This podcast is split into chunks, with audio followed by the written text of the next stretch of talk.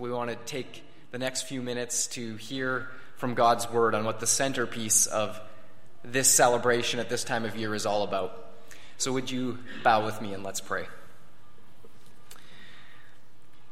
Almighty God, we thank you that you are our Father, that you are our Creator, and that you have showered us with all of these good gifts. You have given us this world and this planet.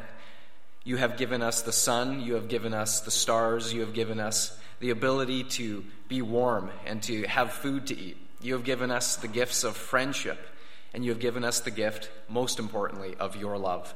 And so we thank you that this gift of your love to us is what we're celebrating here at Christmas time. And that, Lord, in all of the pageantry and all of the songs, we want to focus in on the heart, which is your gift of love, which was expressed through the form of your Son, a little baby. And so, Father, we pray that you would speak to us on the majesty and the magnificence of this gift once again this morning. Would you speak uh, through this message to each one of us? In Jesus' name, amen. One of the great traditions that I enjoy about this time of year is exchanging Christmas cards and pictures. I don't know of any other time of year where we get into the, the holiday spirit of exchanging family pictures and, and things like that, like Christmas. It's so great that we can do that. Now, one of the things that I enjoy about the pictures is you can put them up on your fridge and they remind you of your friends or your family members throughout the year, and, and you think of them and, and you can pray for them and remember them that way. The nice thing about Christmas cards is that often people write a little note in the margins. And uh, often, you know, we, we may or may not fully read the printed part of the card, but we'll always read the personal inscription inside it. Just a note of encouragement or a, a way of letting someone know that you were thinking of them. Now, for us as a family, you have not yet received a picture from us because we realized that we didn't have a family picture yet that included Theodore in it. So we were scrambling, and quickly last Sunday, we took a picture with all four of us now in it, and uh, we're still hoping to have them printed off and to get them to you before Christmas. So I know we're cutting things a little bit close. But it takes uh, it makes me feel a little bit better that I know we're not the only ones who sometimes cut things a little bit close at Christmas time. I read a story recently about a woman who had waited until the last minute to send out her Christmas cards. And so the last week before Christmas, she knew that she had forty-nine people on her list. So she rushed into a store and bought a package of fifty Christmas cards. But being in a hurry, she didn't take the time to read what was printed on the inside of the card. You know, she assumed that it would be one of those generic Christmas greetings. And so still in a big hurry, she addressed the forty-nine cards and even signed them with, still without reading the message printed on the inside. And so Christmas Day rolled around. Things had quieted down somewhat, and she happened to come across the leftover card, and she finally read the message that she had sent to forty-nine of her friends. And much to her dismay, it read like this: "This card is just to say a little gift is on the way." So can you imagine when it dawned on her that suddenly forty-nine of her friends were expecting a gift from her that they were never going to receive? One of the things that I reflected on at this time of year is that unlike this unfortunate woman who was in a hurry, who unwittingly promised gifts that she couldn't deliver, God has made a promise to us in the past. He made a promise to send us a gift, the greatest gift that this world would ever receive, his own Son. And unlike that woman who couldn't deliver, God has delivered in the greatest way possible. He delivered the greatest gift that this world has ever seen. And that is the gift that started it all. It is the reason that Christmas is synonymous with giving. And so today I want us to examine what makes this gift that started it all. What makes this gift that we celebrated here this morning in worship and the decorations of this time of year of Christmas, what makes this gift so significant? What makes it so valuable?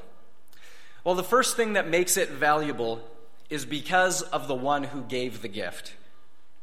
In the middle of the most famous and beloved Bible verse of all time, one that almost anyone can recite, even if you didn't, even if you don't go to church or, or care particularly that much about the message. All of us in Canada, I'm convinced, the vast majority of us at least, have heard John three sixteen, for God so loved the world. And these familiar words are, are, are ones that we easily dismiss because they're so familiar. And yet, they sum up the heart of what Christmas is all about. And so I want us to focus in on this. The gift is valuable because of the one who gave the gift.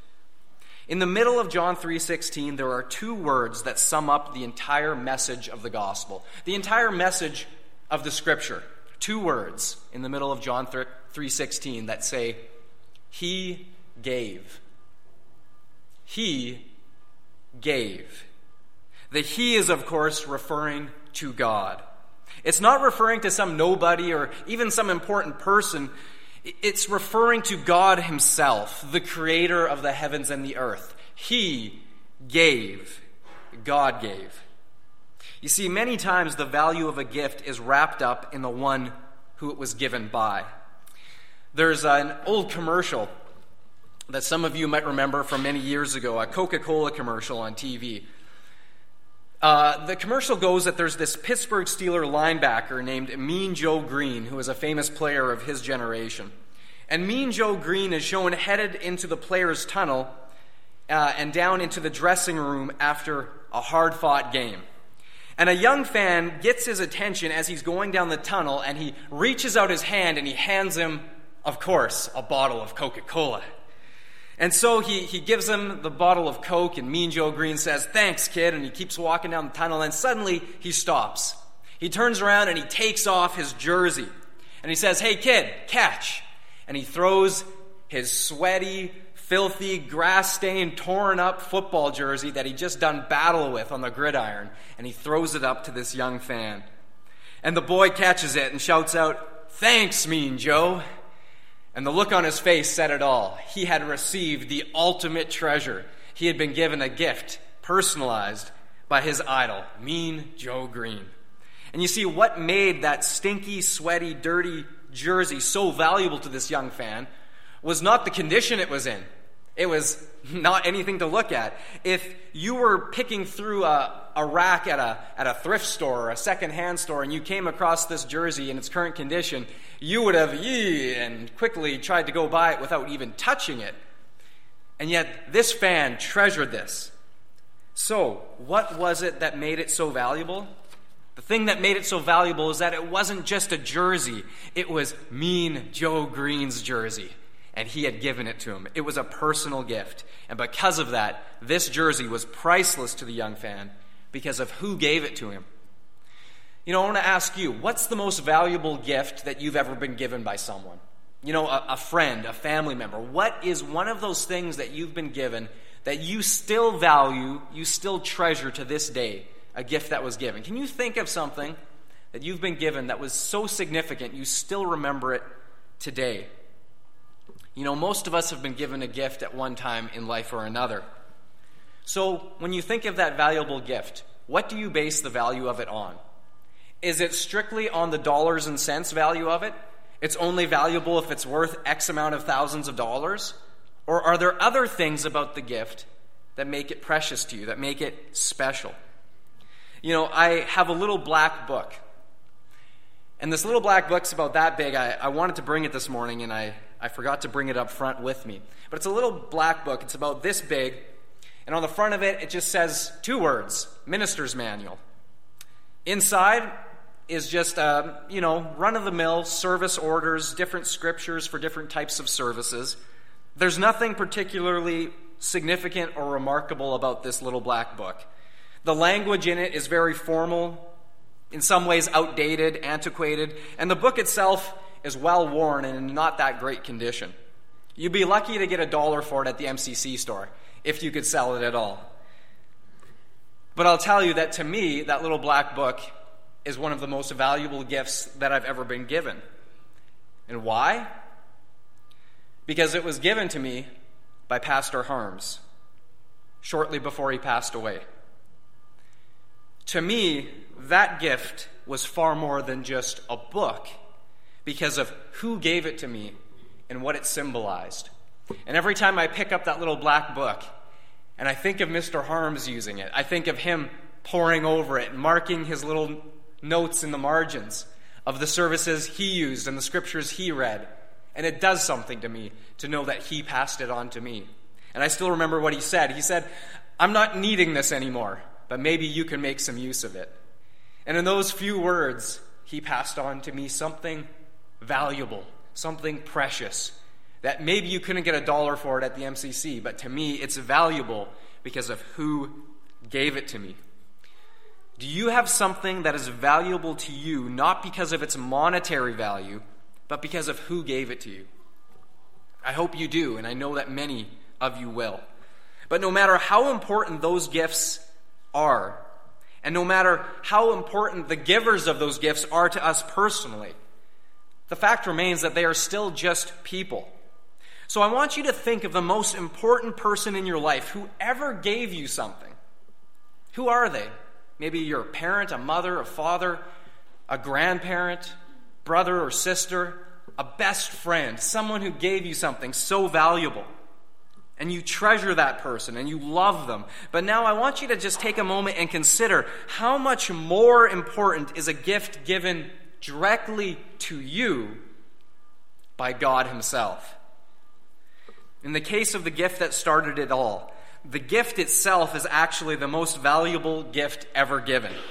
But an integral part of its great value stems in who gave it to us. He gave. The Father gave. God gave.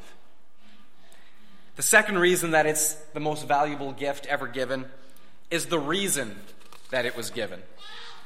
The first line of John three sixteen say these famous words, "For God so loved the world that he gave." This is the reason we are given for the gift. God so loved.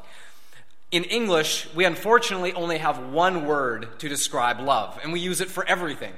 We say we love our wife or our husband, and we say we love popcorn. You know, it's just something about those two words being used in those different ways. Just, eh, I wish we had more words to describe it. Unfortunately, the Greek language that it originated from has many more words to describe love than just one. It has four, in fact. In the Greek, these words are storge. Storge love was used to describe things like we love sunrises, we love popcorn, we love beauty, we love the smell of wood smoke on a cold winter's night. That's storge love. The second type is philos love.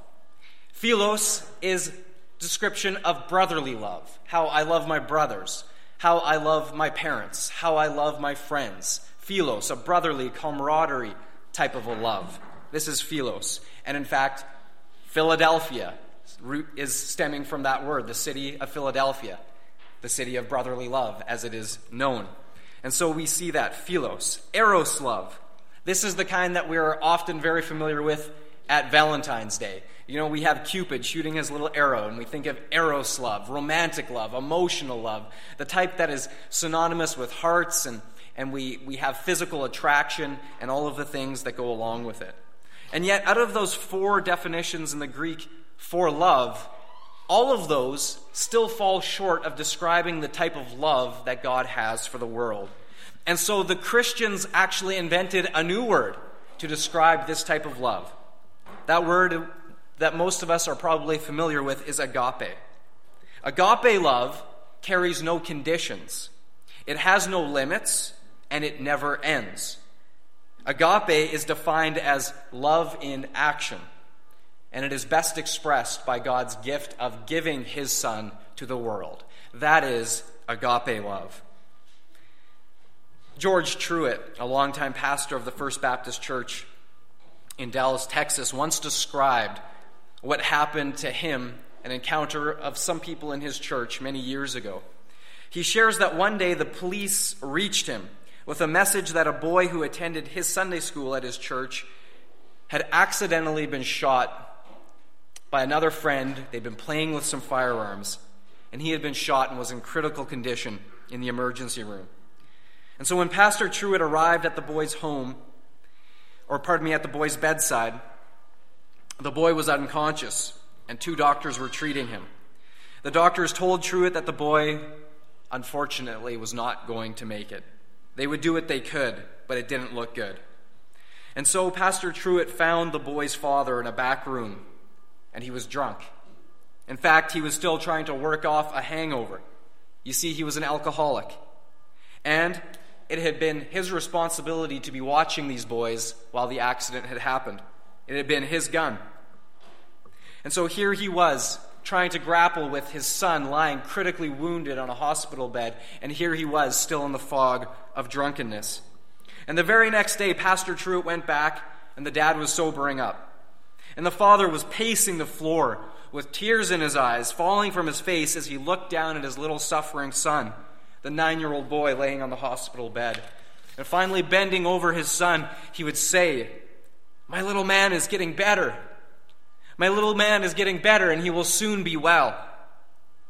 And over and over again, he would pace the floor and then keep saying this over his son.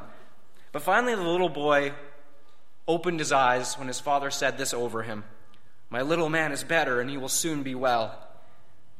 And the little boy whispered feebly, as well as he could, he said, "No, Papa, I will not get well." And the father protested, "No, you will get better. You will. And I will become a good man. I will change my ways." But the little boy kept trying to say something. And Truett just sat, a bump in a log in the corner, watching this transpire between father and son. And the father leaned in closer to hear his son whisper, "When I'm gone, Papa, I want you to remember that I loved you even when you were drunk." That sentence broke his father's heart. The tears poured down his face. He left the room, and a few minutes later, Pastor Truett went after him, found him lying prone upon his face behind the hospital, sobbing with a broken heart.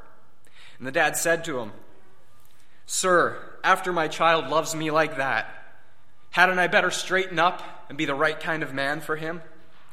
And Truett then told the dad, "I have a story to tell you that is even ten times greater than that.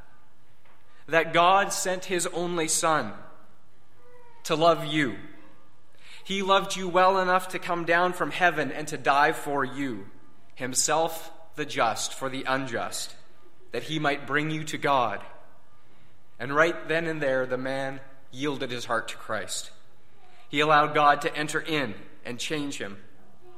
And though his son still passed away a short time later, in the months that followed, the man's decision was not a fleeting one.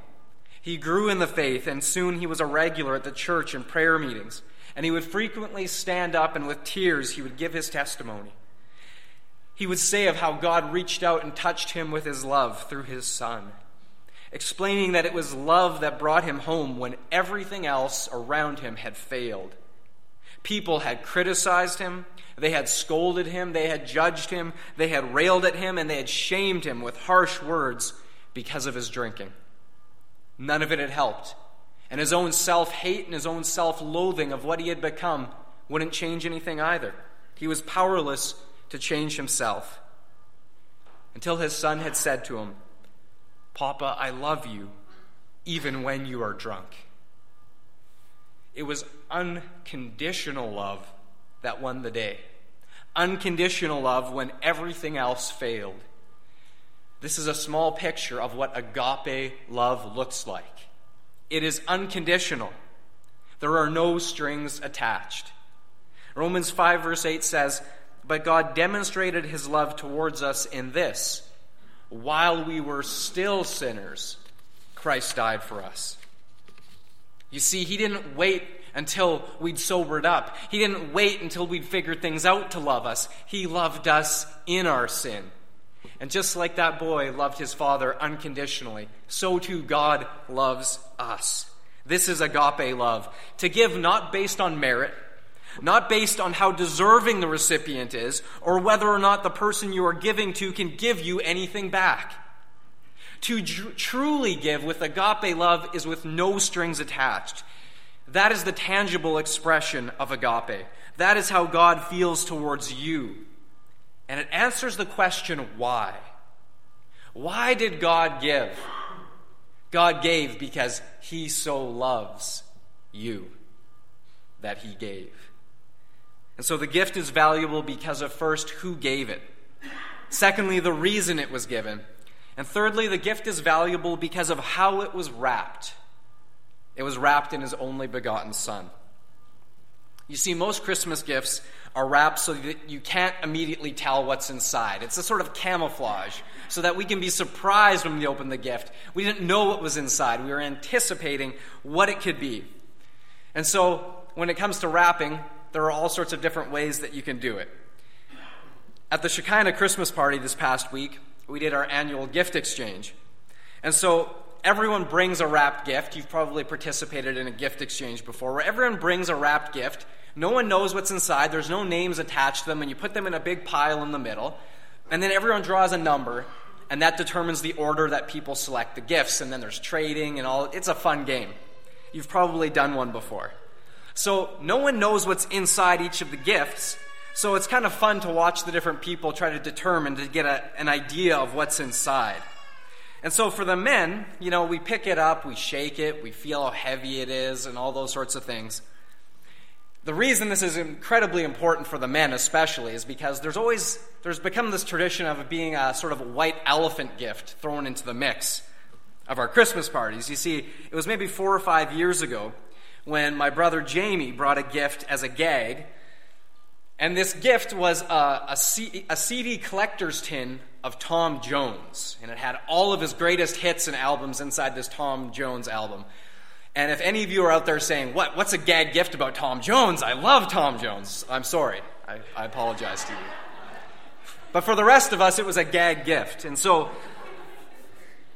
I ended up getting the Tom Jones collector's edition C D tin that first year. And so, well, I decided that it'd be fun to hang on to that. I even kept it in its original wrapper, and I re-gifted it for the following year's gift exchange. And so, of course, I rewrapped it, and I believe the next year Ray Enns ended up with it. And then the gifts just kind of kept going from year to year. And so it's important to try to figure out which one of these gifts could be that, because whoever gets it is most likely going to be stuck with it for an entire year. And so it's become sort of this game to try to disguise it. You put it in a bigger bag or a box so it looks like it's a different shape, or, you know, trying to trick someone into selecting this gift as a form of camouflage. But once you've opened it up, you've selected the gift and you see what's inside, then you're committed and it's too late. And I don't see him here this morning, but if you are a Tom Jones fan, you can talk to Roy Arnott. He might have a deal for you.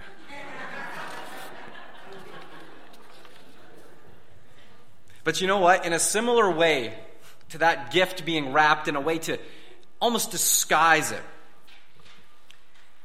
Jesus' true identity was disguised from all but a select few. Because God's gift of love to the world came in a very surprising, unusual way. In a way that most people weren't anticipating. He sent his one and only Son. And the gift of his Son came wrapped not in glory, it came wrapped in humanity. John one verse fourteen says, "The Word became flesh and made his dwelling amongst us." The Word became flesh. Philippians two verse seven says, "But he made himself nothing, taking the very nature of a servant, being made in human likeness, he humbled himself." The big word that describes this event is the incarnation. The incarnation. The root of this is the word karna, meaning body or flesh. We are more familiar with karna in words like carnivore. Carnivore refers to a man or beast that eats meat or eats flesh. I am a carnivore. I enjoy bacon. Okay, I'm an omnivore because I also have to eat lettuce, right? We got to balance these things out. But we refer to a carnivore, karna. Now, the word incarnation literally means the act of assuming flesh, whereby the Son of God voluntarily took on a human body and a human nature. Theologian Don Skinner puts it this way: God did not send Christ to us, God came to us in Christ. In other words, God gift-wrapped himself. He bottled up all of his goodness, all of his majesty, all of his glory, all of his love, and somehow he bottled that up and contained it inside human flesh. He contained all of his glory inside the tiny form of a baby with human flesh and blood and marrow. And you know what? I have no idea how the body of the tiny infant Jesus could contain all of the glory of God. It is a great mystery to us that God could so limit himself in the form of a baby. Even as it grew within Mary's womb, this baby was already fully God. It's an awesome thought, a great mystery, one that I suspect we will never fully comprehend. But because God did it, because he contained himself in this gift, because God became one of us, we can now meet with him in a personal way, one-to-one. There's a story of a father who is putting his four-year-old son to bed. And so having done the nighttime rituals of reading stories and having their, their bedtime prayer, he then kissed his son, turned out the light, but immediately as he began going out the door, his son began to cry. And the father reached his head back in the room, and he asked, "What's wrong, son?" And the little boy was trying his best to milk bedtime a little bit longer. But he says, "Don't leave, Dad. Don't leave. I'm scared of the dark, and I don't want to be alone." And so the father tried to encourage the little boy, and he reminded him, "Yes, you're in the dark and alone, but remember, God is always with you, even in the dark." And the little boy responded, "I know God's here with me in the dark, but I want someone with skin on." And you know, what a great picture, a great way of thinking of Jesus Christ. He is God with skin on. He is the incarnate God who has been sent to us in the gift of this baby that we remember at Christmas time. In that great Christmas carol, "Hark the Herald Angels Sing," one of Charles Wesley's most famous hymns, is a verse that sums up this profound truth of the incarnation. It says, "Veiled in flesh, the Godhead see. Hail the incarnate deity. Pleased with us in flesh to dwell. Jesus our Emmanuel." And that is what Emmanuel means. It means God with us. He has come down to us in the gift of his Son who took on human flesh. That is why this gift is so valuable. Fourthly, this gift is valuable because of how much it cost. We continue in John three, verse sixteen. It says, "His only begotten Son."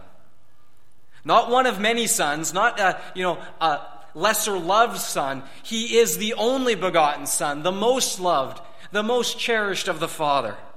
Not a throwaway son, the most precious Son, the only Son of God. Philippians two, verse eight says, "And being found in appearance as a man, he humbled himself by becoming obedient to the point of death, even death on a cross." How much did this gift cost? You see, God the Father spared no expense. He didn't just give the best that heaven had to offer. He gave the best that he himself had to offer, because he gave of his own essence. He gave of himself. He did not give of something that was created. He gave of his only begotten, his Son. This gift we can never possibly measure the value of. He gave us something that is one of a kind. And he didn't just give us his Son to rule over us. He didn't just send his Son to set up dominion of God's kingdom here on earth In a, in a physical way.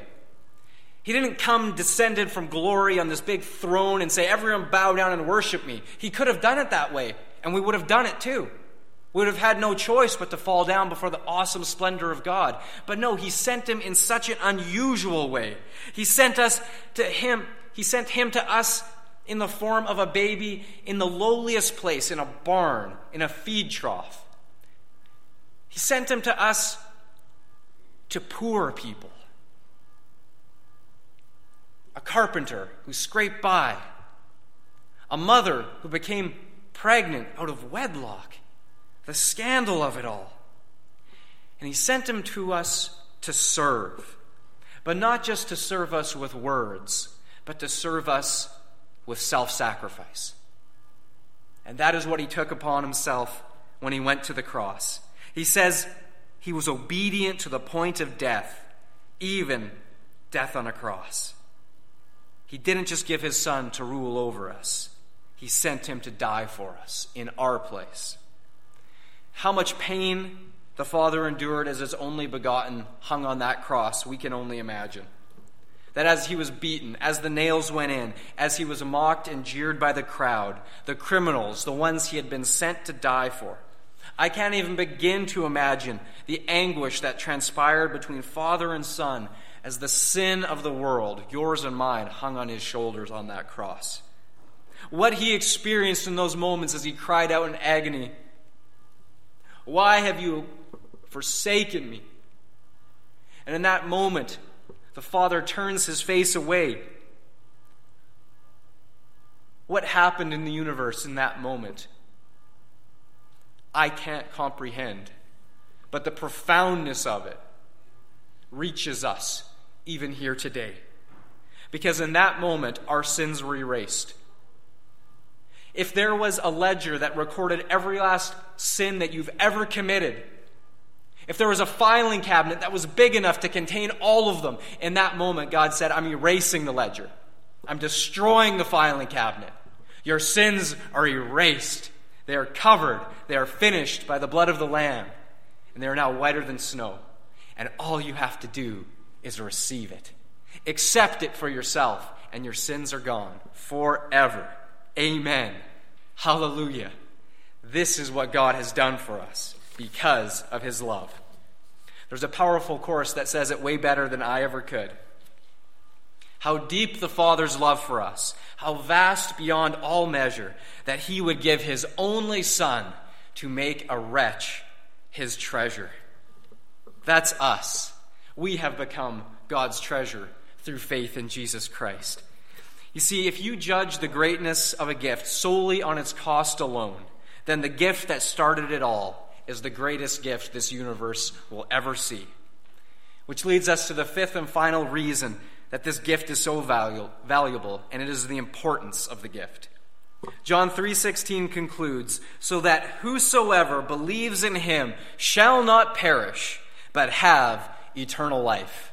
Romans six twenty-three says, "The wages of sin is death, but the gift, the gift of God is eternal life." Eternal life forever and ever and ever through Jesus Christ our Lord.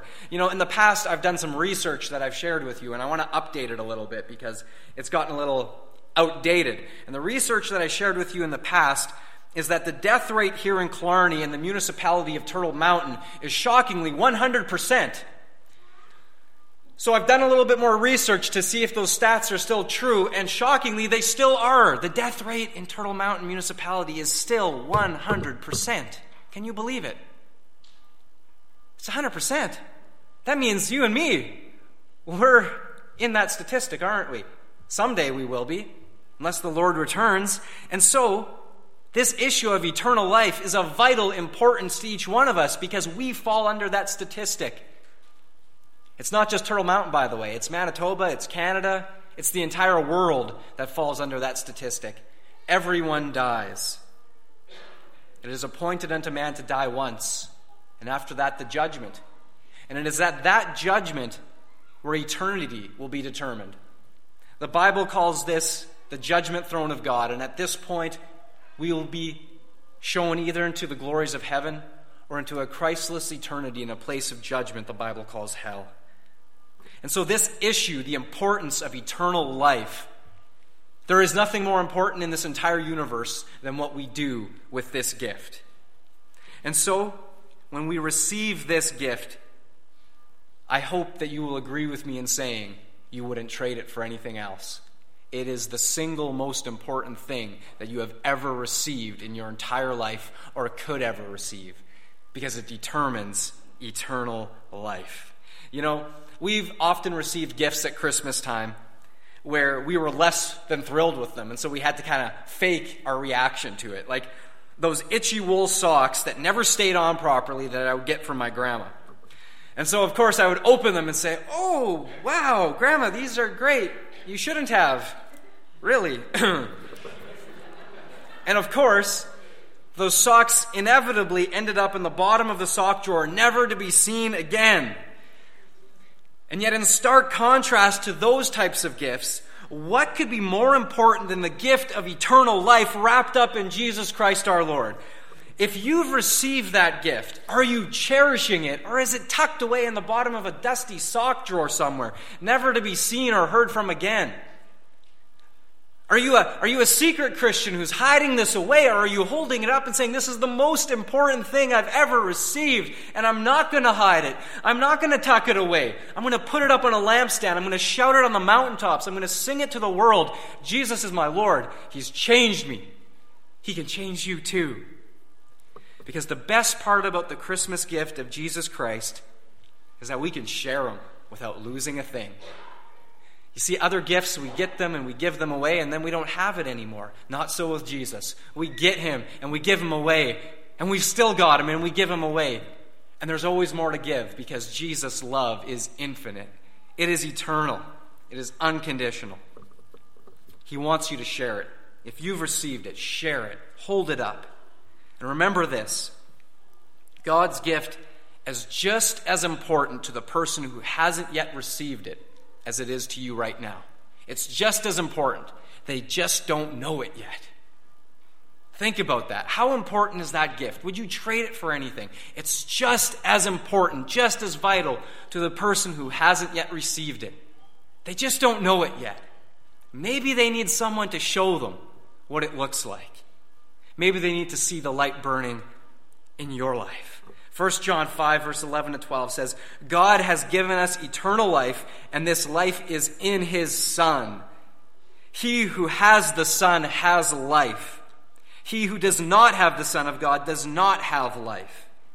It's all about Jesus. It's all about the Son of God. Life or death hangs in the balance. Having the gift or not having the gift, my friends, is a big deal. It's a big deal. How much more important could a gift ever be than that? So I want to ask you today, have you received the gift? Have you received Jesus? Have you received the Son of God, because he, he came for you? If you haven't received him yet, maybe you feel him knocking at the door of your heart right now. He wants to come in. He wants to take up residence in your heart, in your life. Isn't that awesome? He wants to say, I've already forgiven you. Just receive it. I want to be in a relationship with you. Today could be the day for you. Let God in. Receive that gift for yourself. And for those of you who have received that gift, get it out of the sock drawer. Hold it up. It is the most important, valuable treasure that you could ever receive this Christmas. So remember, the gift is valuable because of the one who gave it, the reason it was given, how it was wrapped, how much it cost, and how vitally important it is to each and every one of us. Let's pray. Heavenly Father, I give you praise today for this gift, the most costly, important gift, the most beautiful gift, a gift of love that you poured out on this world.